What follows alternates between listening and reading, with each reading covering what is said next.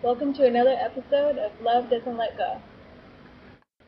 There's one body and one spirit, just as you were called to one hope when you were called, one Lord, one faith, one baptism, one God and Father of all, who is over all and through all and in all.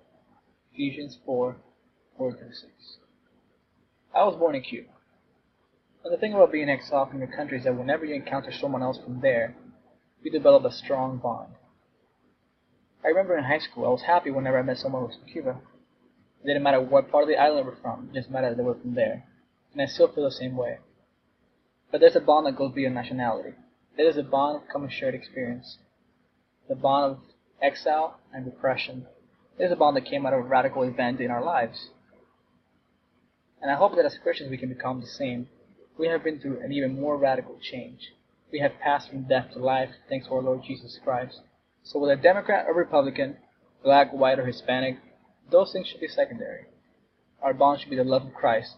Our bond should be the fact that we're brothers and sisters. I pray that whenever we see another Christian, we rejoice. Truly, truly rejoice. I hope we realize that the one who holds us together is greater than anything, and greater than any difference, greater than death, greater than life. That's my prayer for us.